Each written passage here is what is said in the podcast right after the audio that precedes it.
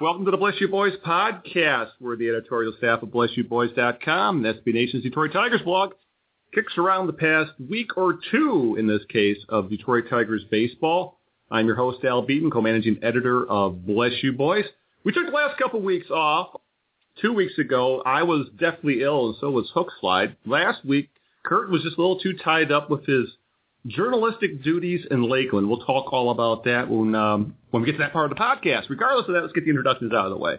And just remind everybody who you are. So first off, one of our humorous on Bless You Boys, along with Bill Cokesbrain. He he's uh, part of the tag team that brings the the pain, maybe. that is Hook Slide. How's things on the west side of the state, Hook Slide? Looking better all the time. A little bit warmer, and uh, yeah, I bring the pain, I bring the funny. And sometimes it's the same thing. Yeah, the, yeah, the commenters would agree. Also, uh, we uh, he's back from Florida. Um, I think probably a little tanner, feeling a little better about life after living in the the seven degree sun for over a week. He's co-managing editor of Bless You Boys, a columnist for the Detroit News, and a Renaissance man in the UP, and that would be Kurt Mensching. Kurt, welcome back to Michigan. No, I reject this idea. Kurt's uh, having a rough time of it as uh, I, as we talked to him before the podcast. All we got it is fucking snowing again, and uh, well, that's you're in the UP. You know, it's uh, uh, well. Why am I in the UP? Uh, well, we'll- we'll get to all that when we talk about your trip to Florida and your adventures with um, with Brad Ausmus, Jim Leyland, and um, Miguel Cabrera. So, uh, before we get to all the fun stuff, along with the t- latest Tigers news involving Mike Ilitch, Andy Dirks, uh, Jose Iglesias, and uh, Ian Kinsler, uh, if you want to contact us, you can email us at bybtigers at gmail.com. We're also on Twitter at Bless You Boys. We're on the Facebook, facebook.com slash byb.tigers. You can also email us at bybpodcast at gmail.com. So uh, any uh, love letters, hate mail, just want to say hey, that's how you can contact us. All right, with that, let's, uh, well, we're, we're a little behind here. It's been a couple weeks, so, but we have to start with Kurt's adventures in Lakeland. If you've been reading uh, Bless You Boys, the Detroit News, what he's been posting on Facebook and Twitter, uh, you know that Kurt has been exploring had been exploring Lakeland and uh, its environs, spending a lot of time at Joker Marchant Stadium, and generally getting a feel of this new look Tigers team with their new manager Brad Ausmus. So, uh, Kurt, I don't know if this is going to depress you talking about not being in Florida, but from all accounts, uh, it sounds like you had a great time down there. You know, everyone should go to spring training. Truly, everyone needs to get down there. You you, you hear about it, and, and then you hear everyone say that's been there. Everyone should go, and you you don't understand until you're there. But uh, the stadium is beautiful. The the players are relaxed and pretty accessible for the fans. The you know it, it it's such a small ballpark. I, you know I don't know what it fits like maybe eight thousand altogether. Uh, but it, every seat seems like it's right on top of the field. You know, it, it, it it's an amazing place. It, it, it really is, and and maybe the most amazing part of all is seeing grass and feeling warm in February. So Mm-hmm. that that alone is worth it. I I don't think you even have to see any baseball. Just get the hell out of Michigan. You'll you'll be happy. And you did see uh, uh, uh, some uh, inhabitants of Bless You Boys as well, didn't you? Oh yeah, you know, uh Ian Casselberry and uh and NCD, they were they they arrived just before the uh, Florida Southern game, so that I think they arrived on Monday. Uh hung out with them for a couple of nights, had dinner. Ian made me go to Mongolian Grill, which I I don't understand and I don't understand why anyone would go there, frankly, but you know, we're we're not here to be a food blog yet. Uh but but Ian and Dee, they were really cool. Uh Allison and uh the the better half or the worst half of Allison, you decide. Craig Calcaterra, they were staying in the same hotel with me until Craig saw a cockroach. So yeah, and I saw that post on his Hardball Talk blog, and I, and they picked the hotel, so they they saw a cockroach and they left me there. So that was lovely. But I I I did not see a cockroach. Uh, I you know so I yeah, actually, I think uh, the consensus was he was mistaken. It was actually a palmetto bug. I would not be surprised. I think I saw a palmetto bug, but not a cockroach. I would know a cockroach. Well, they're they're big damn bugs anyway. So Well, yeah, but I mean, seriously, Florida. There's going to be bugs. Who cares? Let me ask you a little bit about the Tigers. I know you got to spend a lot of time in the, covering the team. You were in the locker room. You uh, met a lot of the players. You spent a lot of time in the press box. What's your take on uh, this new look Tigers team and uh, maybe your thoughts on talking to some of the players? Oh well, Miguel Cabrera called me a puta. Yes, he did. That was uh yeah, I got hazed by by by Cabrera. He hazes everyone, and he has a good time, and he's just a big, you know. So, Mhm. but so that it, it's just funny for, for in that sense. He, I, I asked him about five questions, and I didn't get a single thing I could actually run. So now I understand. I understand why he's never actually quoted in the newspapers. It's because he doesn't say anything, and he Mhm. knows it. So Yeah. you know, props to him. Uh, well, w- one of the funny ones was I went to talk to Danny Worth because uh, that that was after I believe it's at the the day Iglesias's uh, shin splints came Mhm. out, and so Danny Worth is going to be you know a guy who might be able to make the team if he can prove that he's a decent shortstop, and he played actually third base that day. But uh, so I you know I went to talk to Danny Worth, and his locker's right next to Andy Dirks. So I'm going up to him, and Andy Dirks sticks his, his baseball bat out like a recorder in in Worth's face, and he says. So, Danny, you played all nine innings today. Talk about that. and, and I just I, I crack up laughing, and Dirks is like, "What? Go on in. You know, you can you can join me." And I'm like, "Well, you just asked my question." He's like, "I did not ask your question. I said, you you actually just asked my question." So I I asked the question, and and and Worth didn't give me anything worth running, but.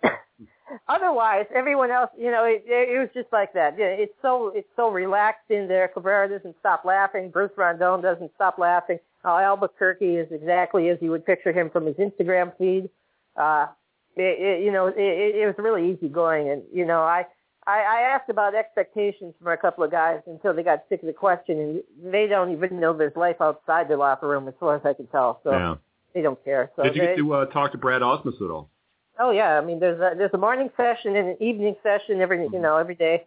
They're supposed to be ten minutes, but Brad he gets off topic easily by reporters just kind of nudging him this way or that, and he just tell, tells stories or he, just start you know talks about his theories. That he's a very very brainy manager. He's a you know Mm-hmm. uh, the media are going to absolutely love him for as long as he's a manager. I, I swear to you. I mean, I, I say that and people go, well, after 162 games, you might get tired of each other, but and that's true. But you know, he he's you, he he he ha- he has it. I say he's, Mhm. he's a rock star. He has he has that special something to to him where you you know he he he has it. And if if if the Tigers win, my goodness, he's going to be like you know the talk of of of the entire nation.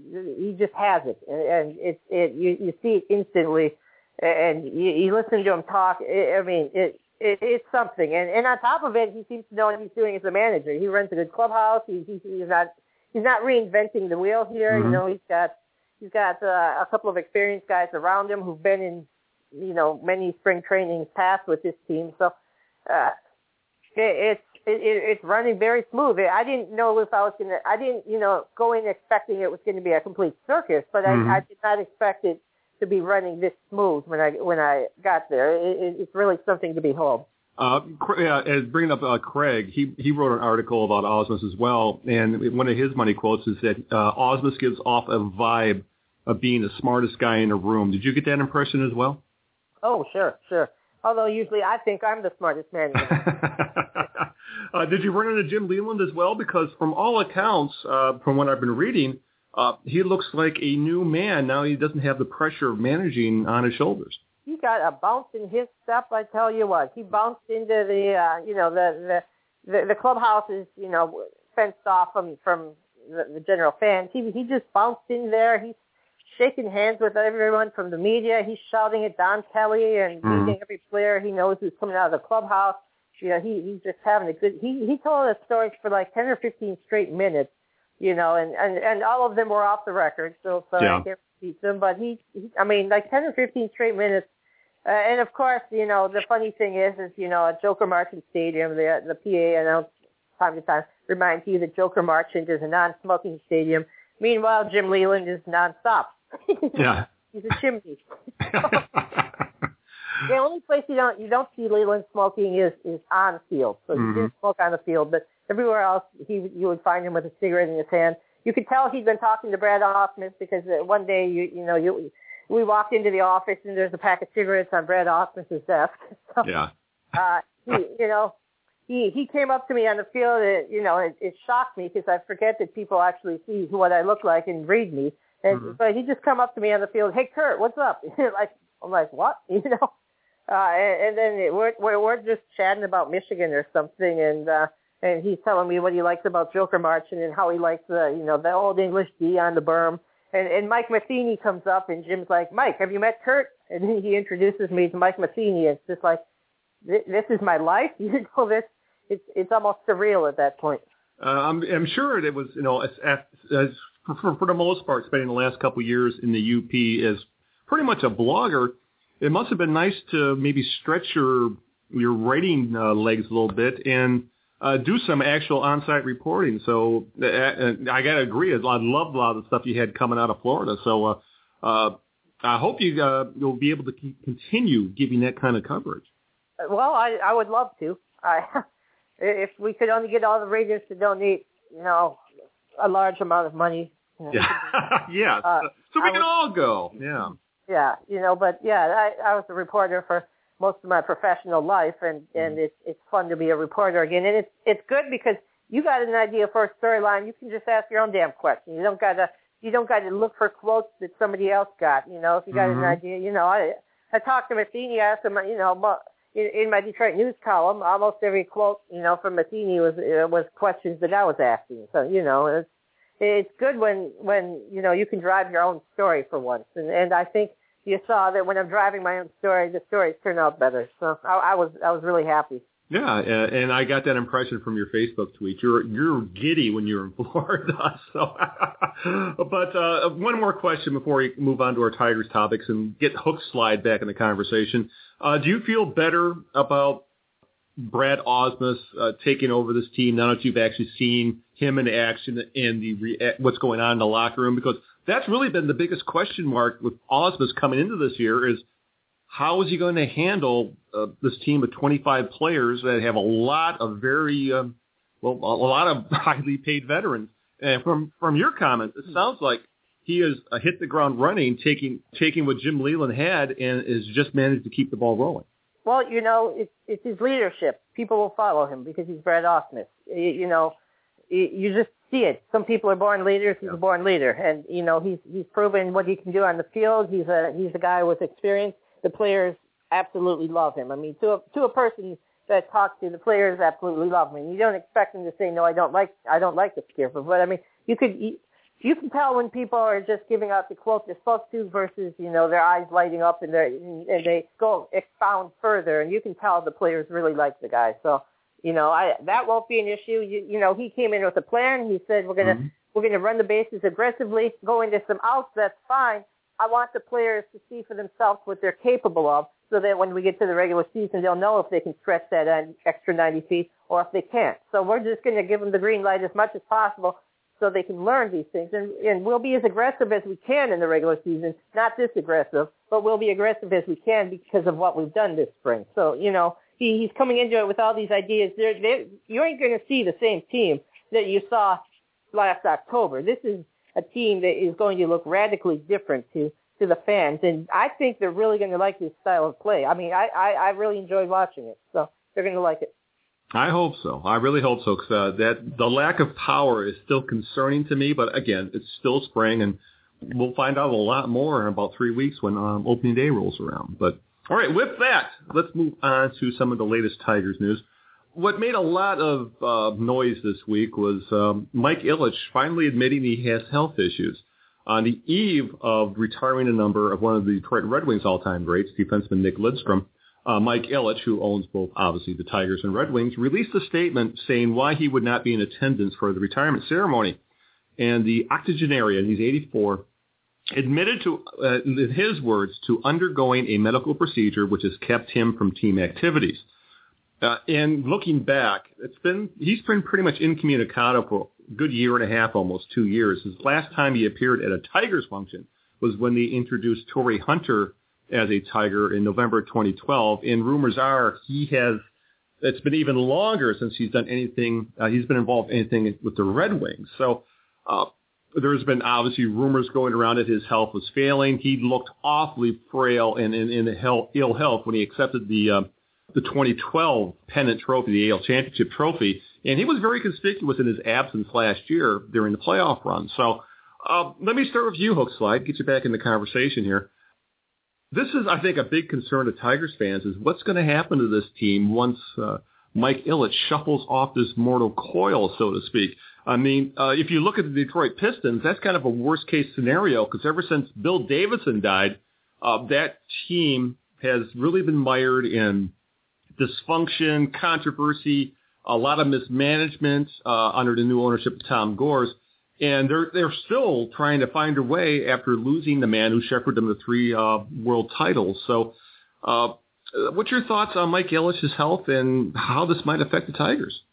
Uh, of course he's sick. You know, of course mm-hmm. he's going to be having health problems. He came off the boat with Noah. You know, he's old enough to be in that in that place. So, um, you know, but as far as how that how that impacts the Tigers going downstream, you know, from that, I mean, obviously he's not going to live forever, mm-hmm. right? So we might as well just kind of get used to the concept. Um, you know, but what happens after that? That, that there's no percentage in worrying at this mm-hmm. point.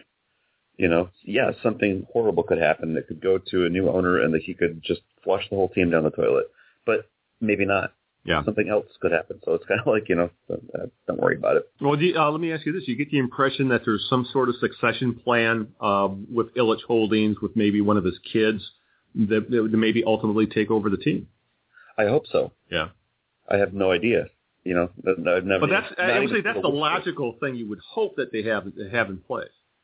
Yeah, and I, I would think that would depend on whether or not his, you know, his kids want anything to do with running the team. Right. You know, and maybe they already are. Maybe some of them are already involved in that kind of, you know, as a family business or whatever. It's it's just hard to say. Mm-hmm. Yeah, because uh, as we saw with the Pistons, when Bill Davidson died, his widow wanted nothing to do with the team and essentially spent two years trying to sell it. And during those two years, uh, general manager Joe Dumars was literally unable to do anything when it came to fixing mistakes, making trades, um, you know, uh, signing for agents. So uh, obviously that's right. that's the, that's the worst case scenario. Obviously. Well, I'm taking up a collection now because I want to buy the team. So if you guys want to contribute to that, I have a Kickstarter already, you know, set up and out there. So. Yeah, maybe you should set up an Indiegogo as well. And um... one of those two. yeah, that's right. Uh, Kurt, uh, what's your take on the um, on the Mike Ilitch announcement because uh, there have been rumors for quite some time he's been in ill health, and this kind of brings it all to the forefront that maybe this team needs it. Kind of maybe it gives them a little more sense of urgency to win a World Series for him because that re- really seems to be the one thing he wants before he um, passes on. He desperately wants a World Series title. Well, if they win it, then what happens? Then they'll they'll be at fault. Yeah. but but uh, as far as as far as you know, I I I know and I, I've seen. I, I think Chris Ilitch is already running the team, so I I don't know that there's going to be any big changes if if it goes from you know from Mike to his son. I I don't think there are any going to be any. You know, I I could be wrong. It's total speculation. You know, maybe Chris is just running it in the best interest of his mm. dad right now, but I I think he's a baseball fan. I, I think he's going to continue doing things the way they're doing, they're, they're going, and I, I, I honestly, I don't think it's something that you have to worry about. Yeah, you get the impression then that Mike Ilitch wants this team to remain in his family, kind of his legacy for the family.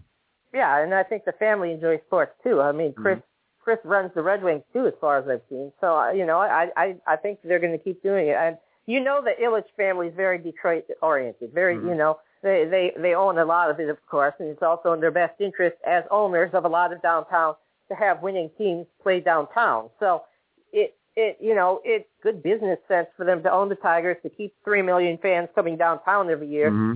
Uh, I, I really wouldn't expect to see any big changes. No. Yeah, yeah, especially with the investment that's going on in uh, the Foxtown area with the new Red Wings uh, arena, which is going to be built in the next couple of years. And again, that's all. No, not, not that Ilitch is paying for all of it, but he's paying for a significant amount of it. At least the Ilitch family. Well, so. you know, the city of Detroit shouldn't be paying for any of it, in my in my opinion. Oh yeah, we could have a whole discussion about that. A I know bankrupt city buying a stadium. Mm-hmm. Mm. Yeah, and there was a whole there was a very damning article in uh, in Deadspin about uh, just exactly what went down between uh, uh, how the stadium is going to get built. And, you know, there's a lot of points you can make in that uh, the Ilitches could probably afford to build the whole damn thing themselves, and there's no need to get tax money involved. But I think, well, that's kind of a discussion for another time. Plus, it's, it's a Red Wings. We're not a Red Wings podcast, so. But regardless, I, I do agree with you on that. But in the in the big scheme of things, Mike Ilitch has done a lot of good for Detroit, but doing a lot of good for Detroit has also been good for the family pocketbook. So uh, I guess we'll, we'll just leave it at that. All right. Now, there was some bad news out of Lakeland. And I think for the most part, there's, it's been very positive coming out of Lakeland until um, injuries cropped up. Uh, the big one being Andy Dirks. He's going to be out three months. Uh, he's going to require back surgery, a type of surgery called a microdiscectomy. I believe he's got a, a piece of a um, uh, of one of his discs in his uh, in his spine is pressing against a uh, uh, his spinal cord. So, and if you ask me, I've been through th- I've had three back surgeries, and even though they're calling it a minor surgery, there, there's no such thing as a minor back surgery. You know, this this is a pretty big deal. So the question is now, what will the Tigers do in regard to a left-handed bat and the platoon, if they're even going to roll with one now in left field? Um, Rajai Davis, you know, as solid as he is against left-handed pitching, he can't hit right-handers a lick. And from all accounts, the Tigers are looking to uh, fill Dirk's role internally, which could lead us to uh, seeing much more of Don Kelly, Steve Lombardozzi, maybe some guys in the minor leagues, or, or for that matter, you know, maybe even a trade. Because if you, if uh, Patrick wrote a nice article about the Tigers' options on Bless You Boys, and it, it looked pretty dire if you ask me. So, hook slide. What's your take on what's going to happen in left field? Uh, would you roll with Rajai Davis full time, or would you look outside the organization for a quick fix? I would scream and then jump out the window. well, that's your solution to everything. It is. It really is. Because what else can you do at this point? I, I heard the news, you know, that that Dirks was going to have to have back surgery. I just kind of, you've got to be kidding me. With so mm-hmm. many other question marks, yeah, and open variables over this this team. Uh, really? Now we got to deal with that. And and somebody pointed that out that you know having Dirks uh, be a productive member of the team is critical. Mm-hmm. You know, you can't just have the guy gone for three months. That's going to hurt. That's going to hurt a lot. And I, I don't like the options. Um, you know, internally or, or externally. No, you can't put Rajai Davis out there all the time because, as you, you know, pointed out, he can't hit the uh, the right-handers, and that's who they're going to be facing the majority of the time. Mm-hmm. So I, I, I guess if, if Jim Leyland were running the team, it'd be a no-brainer, you know, to say we'll see, we'll see Don Kelly out there all the time. Mm-hmm. You know? but what what what's that, Kurt? I, I heard you say, "Hmm, what's up?" I, I was laughing. Oh, okay. I know I don't do it often. I'm out of practice. so it might have sounded a bit awkward. I apologize. Okay. Well, we're just shocked hearing any kind of a laugh coming from such a curmudgeon. So. It's okay. Yeah, but well, well, Kurt, what what do you think is going to happen? Brad was actually asked this question. You know, he was about outfield depth a, a day or two, maybe a day before uh, before the, the news of Dirk came out. And Brad seemed comfortable with the outfield depth, and I'm not sure anyone else in the room actually believed the word he said. Mm-hmm. So. I I am not comfortable with the outfield depth. Uh, I'm not comfortable with a single player uh, there's no one ready or, or good enough. You know, you can go, oh, Daniel Fields. No, Fields is not ready, and and Carrera is not good enough. And you know, it, it, you can just go on from there. It's, the outfield depth was an issue, and, and now with Dirks out for three months, it's become a, a, a real issue. And and everything Hookslide said is pretty much right. And, and you know, Davis, he he he. I, I think I think there's a chance that the Tigers fans might like him, or I think there's a chance the Tigers fans might rip all their hair out because of him. Mm-hmm. Uh, more likely the latter, but they, they they're going to have to look outside the organization. I think uh, uh, that's really. It seems to me that's really going to be the only way they can go. Oh, what about taking a flyer on Daniel Fields?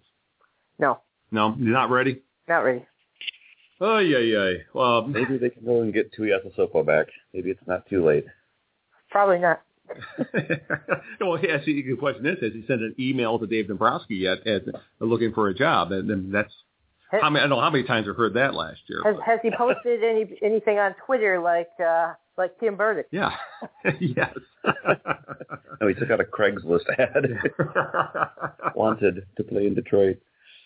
So yeah, and that's going to be an ongoing uh, mystery at this point as to how the Tigers are going to fill that role. Uh, it does open up, likely open up a uh, a position for someone like Hernan Perez.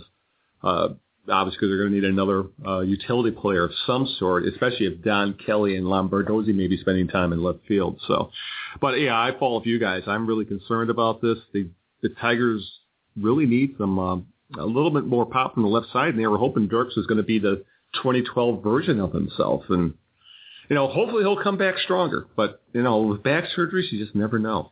All right. Speaking of injuries, there's also uh, another concerning one, and that's at shortstop with um, Jose Iglesias. Uh, dealing with what looks like it's going to be a chronic thing with him, and that is shin splints. Uh, Kurt, this is one of those things where all of a sudden that lack of depth is starting to sting the Tigers because there's uh, the way things are looking. Steve Lombardozzi is going to be the main backup at shortstop, and uh, say what you will, but he's he's no Iglesias. No one's Iglesias. Yeah, that's you know no that that's the thing. No one is Iglesias. Iglesias is, it, you know, it, it's one one of the best fielders people are ever going to watch. Mhm. That that's just how good he is. So no one's Iglesias. But uh yeah, uh, Lombardozzi, uh, you know, he's out. I just had a cramp in my foot.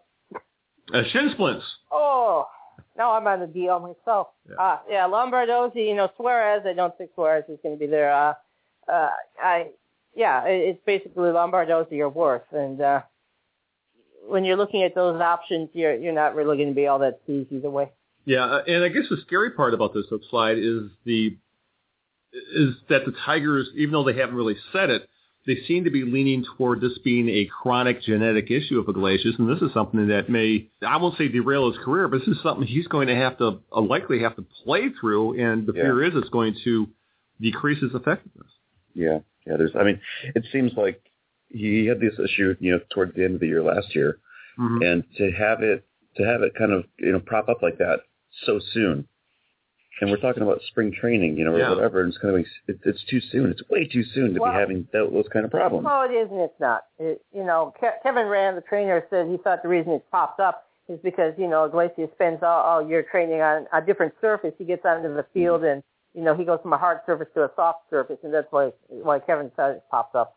Right. And I mean, I I heard that that same comment or explanation, but I still kind of thought, okay, really? I mean, you're an Mhm. athlete, you know. Oh, I went from one surface to another, and oh, my shins are busted. You know that that does to me say, yeah, you got you got a problem. Then that whether it's you know, Well, he has a problem, yeah. Yeah, it, it, it really shows that maybe he should train, change his off-season preparations, if, you know, if that's what the Tigers believe. So, but yeah, it's a, a definite concern. Obviously, he'll likely be healthy for for opening day. But again, this is one of those things that's going to be another question mark: is the health of Iglesias. but it, is it going to keep coming up because Yeah, if, and if, it sounds if like it- moving from Well, they're- one they're surface trying, to another. So they're You know. trying to, to, to figure a way to, to keep it minimal. Well, you just go, God, what happens when they go to play on the AstroTurf? that you was know? you took the words right out of my mouth. Exactly. Well, I'm yeah, sorry. they- I think they're you know they're doing. I think they're they're looking into orthopedics and stuff like that. Uh, Hmm. I you know he said it bothers him most when when he's trying to slow down.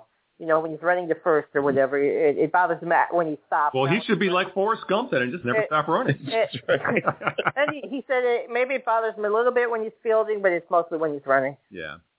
Well, I, again, this is just said he would else have played through going it if it was watching. the regular season, though. Yeah. And, and you know, I think people could read too much into the stats dropping off at the end of last year because what we saw in the final month of last year, uh, the regular season, was Iglesias. Mm. You know, people got all confused by Iglesias actually being able to hit the ball and hitting like 300 something. That's not Iglesias. Look at his minor league numbers. He got rushed by the Red Sox.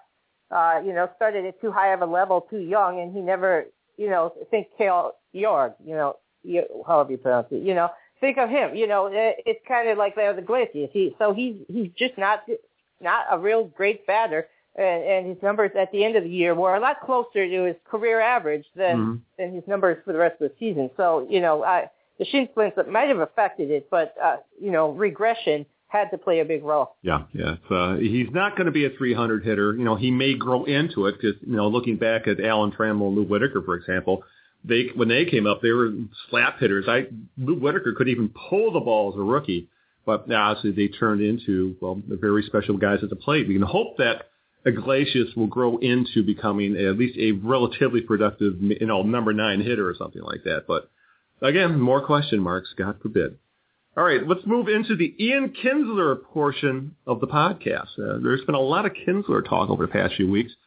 We'll start with the, um, I guess, the less controversial one, and that is uh, Alan Trammell says he has no problem with Ian Kinsler wearing number three. And this is one of those things where I think it really seems to upset fans more than anything else, and than uh, I think players and that is uh, the one and three. Uh, Lou Whitaker and Alan Trammell's numbers now being in the middle of the infield again. Uh, but I think Trammell may have had the best take on this, even though he might be, you know, he's just a nice guy and he's just, you know, he's not with the team anymore and, you know, he can afford to be magnanimous. But as he put it, I didn't care what number I had as long as they gave me a number. So, uh, in some ways, so excited, this is kind of a, uh, a tempest in a teapot, but uh, it wouldn't have bothered me if the Tigers had just kept Trammell's uh, number out of circulation altogether. Oh, I don't think it matters. Yeah. Really? like you said, it's it's a number. Who cares what you've got? You know what? Uh, you know, I just I, I find it very hard to get at all worked up about some player taking a number that belonged to a player that I like. You know. Yeah. Just doesn't. I, I loved Gibson. He was my all-time favorite. You know, and what happened to 23? Well, you know, it's it's going to keep you know it's going to keep getting circulated. So. Yeah. Yeah, and if, if fans have issues with it, then they really should have more issues, not with Trammell or Kinsler or anybody else, but with the Tigers, and for that matter, the BBWAA for not putting them in the Hall of Fame, and the Tigers' um, goofy insistence that players need to be Hall of Fame bound or be in the Hall of Fame to have their numbers retired, unless they think otherwise, and that's a whole different discussion. Uh, I know, Kurt, you probably feel the same way. This is really uh, not much of anything to really worry about. This is one of those things that fans seem to get more worked up about than anything else. But I do have to give uh, Kinsler credit for And when Trammell said that Kinsler actually asked him for permission to wear the number. Oh yeah, uh, you know, and and I know we'll talk a little bit more about Kinsler soon. But yeah. I, I, I, I, you know, I got the impression from talking to him that that's that's how Kinsler is. I honestly, and and like Hook Slide, it's just a number. Who cares? You know, it's not like it's not like he came into uh, came into the Red Wings and asked for number nine or something. Yeah, yeah, or or number five, which was just retired last night. But but you know what I say? Yeah. What do you say? I say we're we're in the modern age now. Let's replace the numbers with QR codes. Yeah, that would give each give each player their own unique QR yeah, code. Pass barcodes on the QR codes. You are thinking of the future. So. Yes, and then as the guy is like running down the line or whatever, you can click snap the QR code with your phone and get all his stats. It would, it would be awesome. I think he's onto something. Yeah, I think you better contact a, a patent lawyer or something. Real quick before this runs. I got to go, guys. Yeah. all right, more Kinsler. And this is the one that caused a lot more controversy and caused Kinsler to do a little, I wouldn't say backpedaling, but going to the, uh, as I like to call the last refuge of a scoundrel when he said he was, his quotes were taken out of context. But he trashed the Rangers in a in an article for ESPN. He comes off as very bitter about the trade, wishing the, uh, the Rangers would go 0 and 162, uh, saying, I hope they lose their ass. He called general manager Don, Jon Daniels a sleazeball, uh, blaming him for pushing Nolan Ryan out of the front office. He's no, no Ryan's no longer involved with the Rangers at all. And he also added that uh, this I don't I, I, will, I won't this doesn't bother me too much, but I know it will bother some fans when he uh, mentioned that he was asked to take on a leadership role with the Rangers that he really didn't want to do.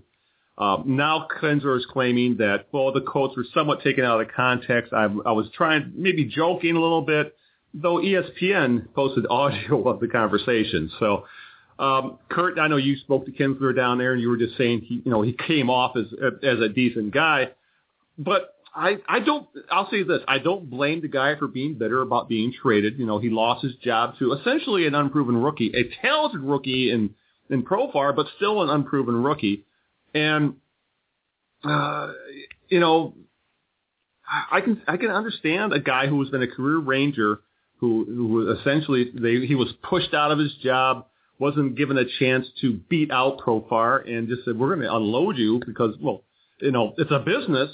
Well, yeah, I, can't, I don't blame him for at least being a little bit bitter. Oh, sure. I mean, who wouldn't be bitter? Yeah. You know, and, and this is this brings this brings that we always want our athletes to be honest. We mm-hmm. want we don't want them to give the cliche quote. We want them to say something honest. And as soon as they do, it's a game of gotcha. Yeah. So you know, Kinsler, he he actually, and I haven't heard the audio. You know, there's a lot of time when someone's making a joke, and you can tell they're making a joke in person, and then you could type the quote, and it would sound deadly serious. But you know, uh, Tony Paul listened to it, and he posted something on, on at the news website, and he seemed to think Kinsler was, you know, being pretty brutally honest here mm-hmm. from the context he heard. So I'm gonna, I'll, I'll believe Tony on this one and, and say Kinsler was probably quoted correctly and in the correct context, but you know, when I when I talked to him, you you would have you would mistake him for a rookie. You know that he mm-hmm.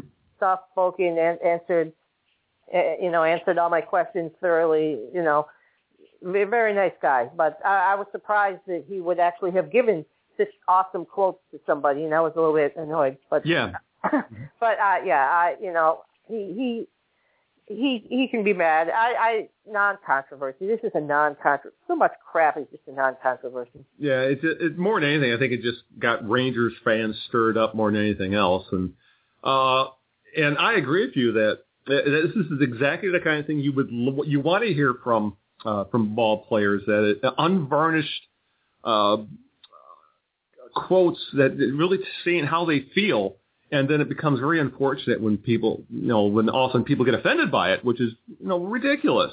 Um, when it comes to the leadership stuff, uh, Hook Slide, I, actually I give Kinsler credit. Some guys just aren't cut out to take on that kind of role.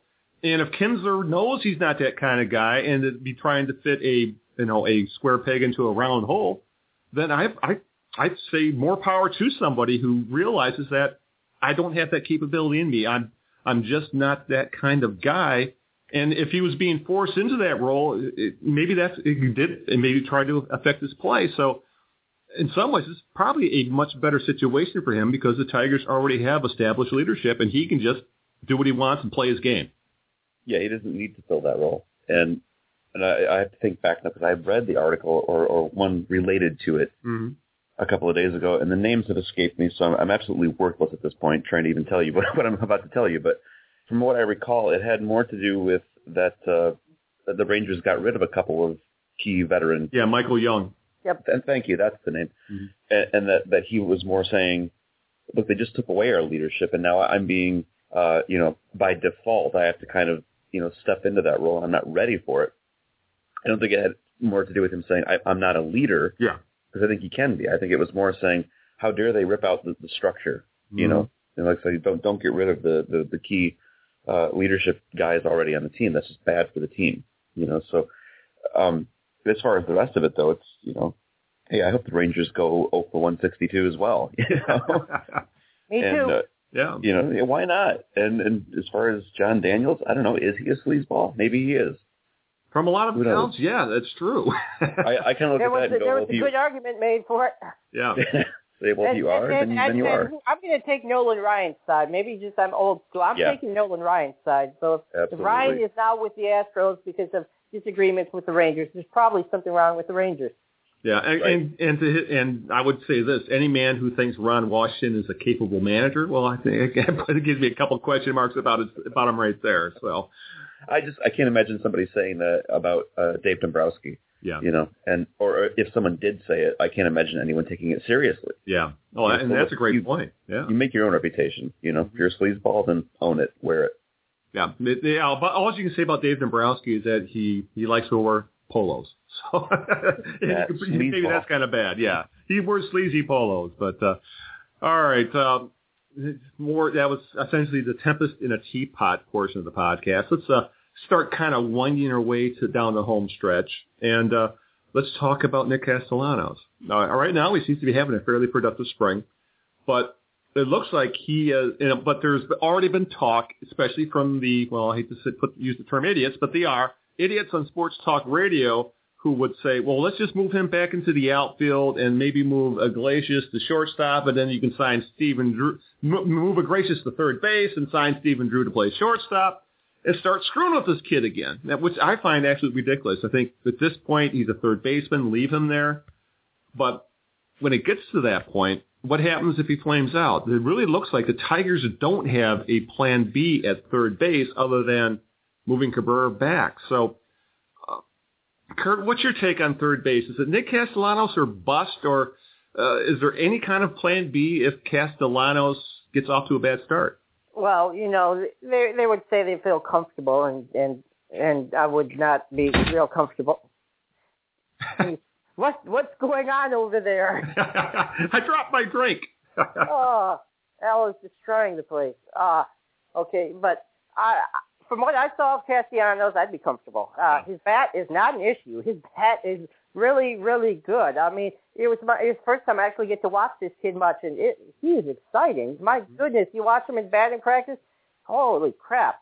You watch him in the game, just as good. The only thing, the only concern is that he isn't making all of the routine plays at, at third yet. But he just moved back from the outfield. Ausmus said, you know, he's a lot closer to home plate than he used to be. Mm-hmm. Uh, give him a month, he's probably going to be making most of these plays. Ausmus isn't concerned. I don't think I'd be too concerned. He's not, you know, he's, he's not going to be like a Gold Glove third baseman or anything at all like that. But he's going to make the plays that the third baseman has to make. He's better than Cabrera. He said, you know, he.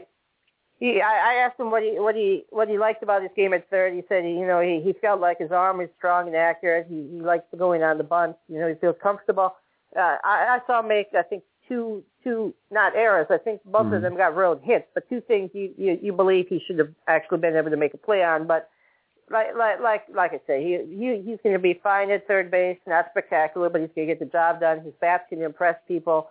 I I would feel I would feel comfortable that he's actually going to succeed. I I, I don't think there's really reason to worry. Yeah, and Hookslide, any talk of moving him to the outfield is I'll just say, do you think that's crazy talk at this point? That he's a third baseman, leave him there.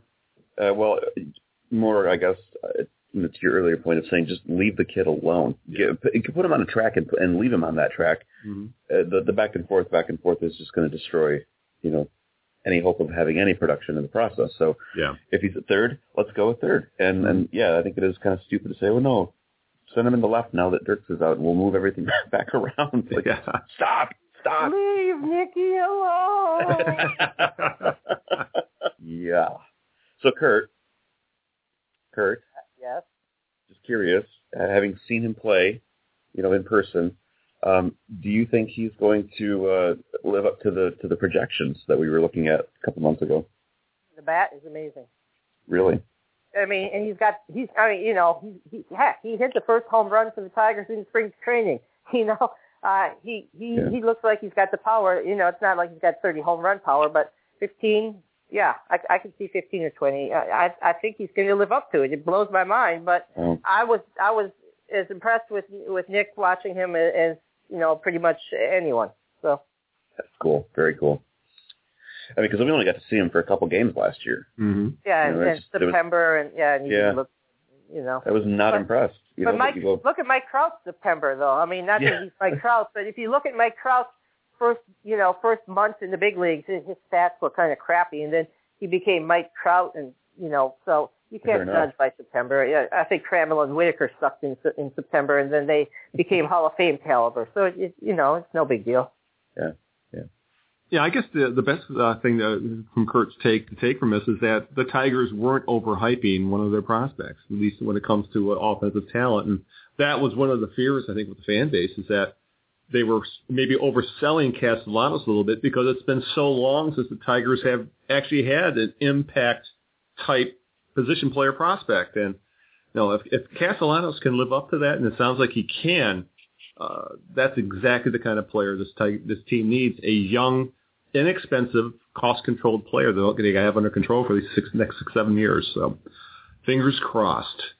All right, uh, more ESPN stuff. And that is uh, David Schoenfeld asked a question in regards to the Tigers, and that how are they going to replace Prince Fielder's production? Uh, and that leads to the, uh, at least in my mind, that I, I the lack of power I'm seeing in this team is kind of scary. Uh, Schoenfeld says that Kinsler Castellanos will roughly produce about 20 to 25 runs less than Fielder and Omar Infante. Let alone, you're taking out the production of Jhonny Peralta, who was uh, the best offensive shortstop in, in, in the American League for the most part of last year. Uh, the Tigers are hoping that improved defense will make up that difference. And obviously, there's they're great starting pitching. The question is, will it?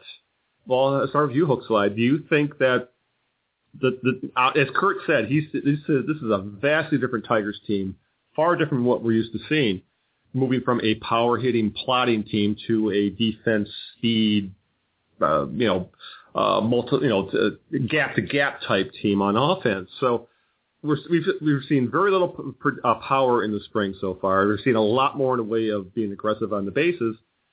Uh, can the Tigers make up that lost production strictly with defense and speed? I, I'm skeptical yeah. of of the argument that says the defense makes up, you know, for the lack of the offense because I, I don't think it does. Uh, generally speaking, generally mm-hmm. speaking, uh, but I guess maybe even more so my skepticism comes from just looking at the Tigers' uh, defense and saying, I know they got better, but they didn't get good. Mm-hmm. do you know what I'm saying? They got yeah.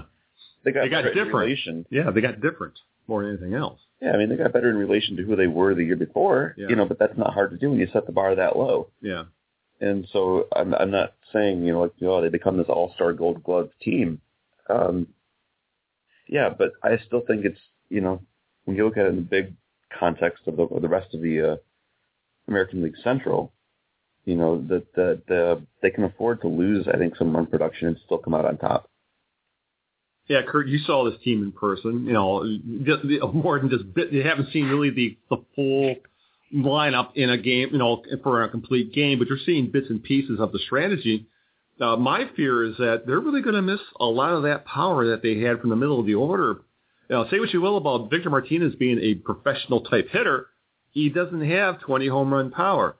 You know, the, the hope that Castellanos can develop into that player, but I think it's I think it's a little bit much asking him to, you know, produce 20 or 25 home runs in his rookie year. So, uh, I, I guess that that's my fear of this team, Kurt, is that, you know, they may be improved defensively. They're going to be better in the base paths, but there's a lot of offensive production that's now missing from this team, and I have a feeling there's going to be stretches. We're going to be very, very frustrated uh, with by this team un, being unable to have big innings, you know, because you won't see that three-run homer except for Miguel Cabrera.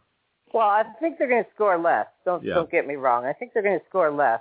I don't think it's going to be as dramatic as people think. Mm-hmm. Uh, the, the reason is that their own awful base running shot themselves in the foot repeatedly. They yeah. they were a team that was number one in average, number two in on base percentage, or or number two in average, number one in on whichever. You know, they were among the very best in the MLB in both, and yet they weren't converting it into runs because they were so awful on the base pass. They're not awful on the base pass anymore. They're, you know, you're, you're seeing you're seeing them take that extra 90 feet, and and, and it's going to make a difference. So, you know, and despite how many runs we, we you know we talk about oh but uh, you know they they still got shut out a crap load of times last yes, year. they did. So it wasn't consistent. It was you know they're they're they're going you know eight runs, nine runs, zero runs, eight runs, one run.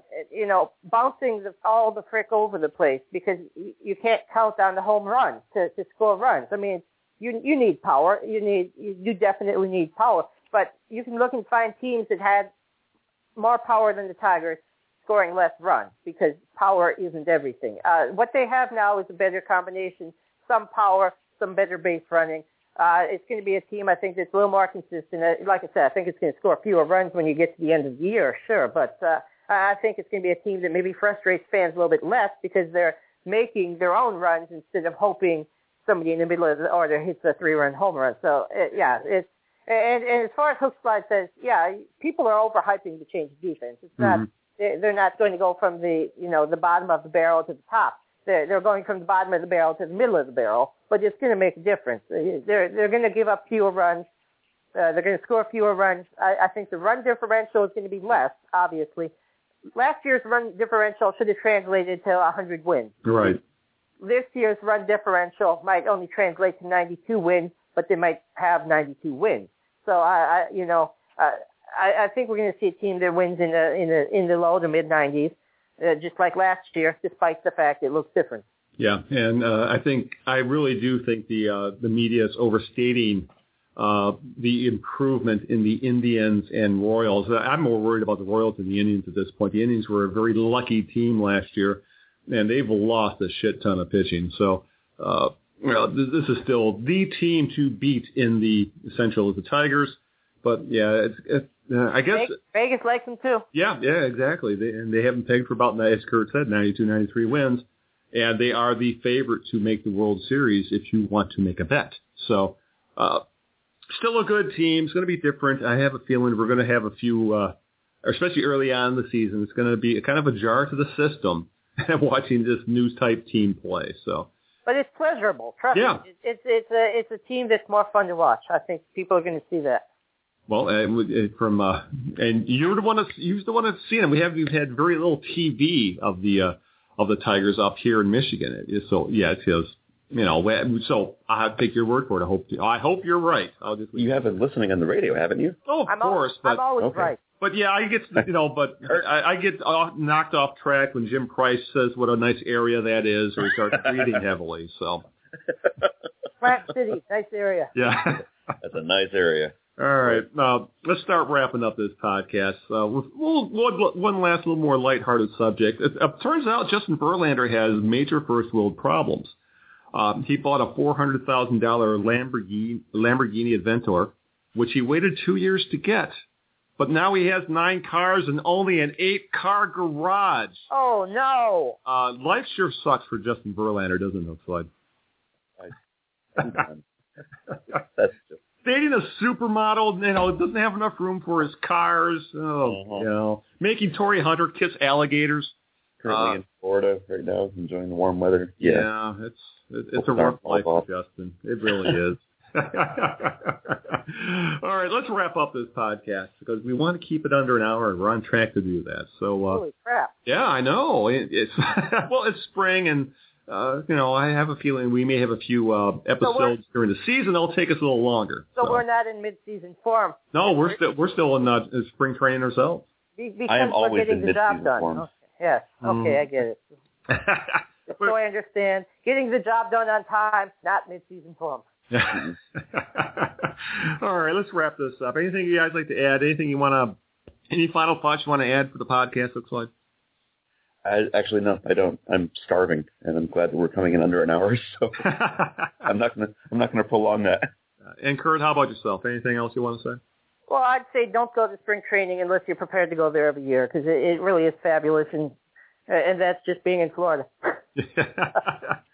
yeah, I, I'm with you there. It's uh, Florida is uh, it's beautiful. Uh, I'll just leave. You know, it's been a couple years since I've been able to make it to Florida, and I'm dying to go back. The first words off my mouth, out of my mouth when I stepped onto the jetway in Detroit were all swear words. Yes. I believe I said, "Holy shit, it's cold here." and that was before you even got to the UP. That was Atlanta Metro, wasn't it? I, I dri No, that, that was Tampa, the Metro. I fly through Tampa. By the way, Tampa's a, a wonderful airport. If you, it's close, it's fine. Fly through Tampa. So uh, that's my that's my travel tip. You'll you'll thank me for it. Uh, but yeah, and when I got to the UP, it, I moved straight up to the F word. But I was I was I only spent a week in Florida, but by the end I was complaining because the air conditioner was too high in the bathroom. yeah, that and the giant bugs. So, all right. Uh, uh, a couple, just a couple other things. Uh, if you want to learn more about Kurt's adventures in Lakeland, he wrote a post about it. That's on the front page of Bless You Boys today, as we're recording this. All about Lakeland and his adventures there, and, and his recommendations if you want to travel down there. And also, I highly recommend checking out. Uh, uh, we have a guest post from uh, uh, at MLive Commenter on Twitter, uh, as as the title says of his post. Tiger's probably going to suck more than last year, and it's it's a worthwhile read. Uh, trust me, just read it. Um, all right, let's wrap At up. first, I thought Hook Slide wrote it. Yeah. yeah. Oh, yeah. No, I was- no, I thought I wrote it because all the typos. So. Jeez. all right. Uh, let's wrap up this uh, this dog and pony show. So, um, Hookslide, where can the fans find you on Twitter? At Hook Slide BYB. Kurt, as how about yourself? Um, you can find my baseball thoughts at Bless You Boys, and you can find me whining about the fact I'm not in Florida at BYB Kurt. And of course, you can find me at Big Al BYB on Twitter. And of course, you can find all of us pretty much every day at Bless You Boys, uh, coming up with all kinds of fun and entertaining co- uh, content for your perusal. So please keep visiting the site. Oh, and for that matter, also make sure to check out our Facebook page. We're making a concerted effort to get a, a, lot of content there. Kurt's posted a lot of pictures there. Uh, so please, it's uh, find us on Facebook. The easiest way to do it is just when you go to Facebook, search Bless You Boys and like our page. Please like our page. All right. And of course, you can find this podcast at the usual places. Um, you're on iTunes. All you have to do is when you do search for Bless You Boys, make sure it's the Blog Talk Radio feed because I believe you can still see the old one on there before we switch to Blog Talk Radio. Don't get confused. I've had a few people yell at me on Twitter, where's your podcast? Go, it's, it's the other feed, guys. So that's what all you need to do. So, uh, and also uh, I want to welcome Greg Eno to the site. Greg is, uh, has joined us as uh, as a writer. Uh, he's a good friend of ours, and yeah, please look out for his content every week. And um, he's been a great addition to the site. So, with that, let's wrap this up. So, until this time next week, hopefully, this is Al Beaton saying good afternoon and good luck, along with Hookslide. This has been Travel Tips with Kurt. and, and Kurt. it's friggin' snowing and I hate it. Hopefully, Kurt will be in a better mood on the next, Never. on the next Bless You Boys time. That's good advice. Thanks, big fella.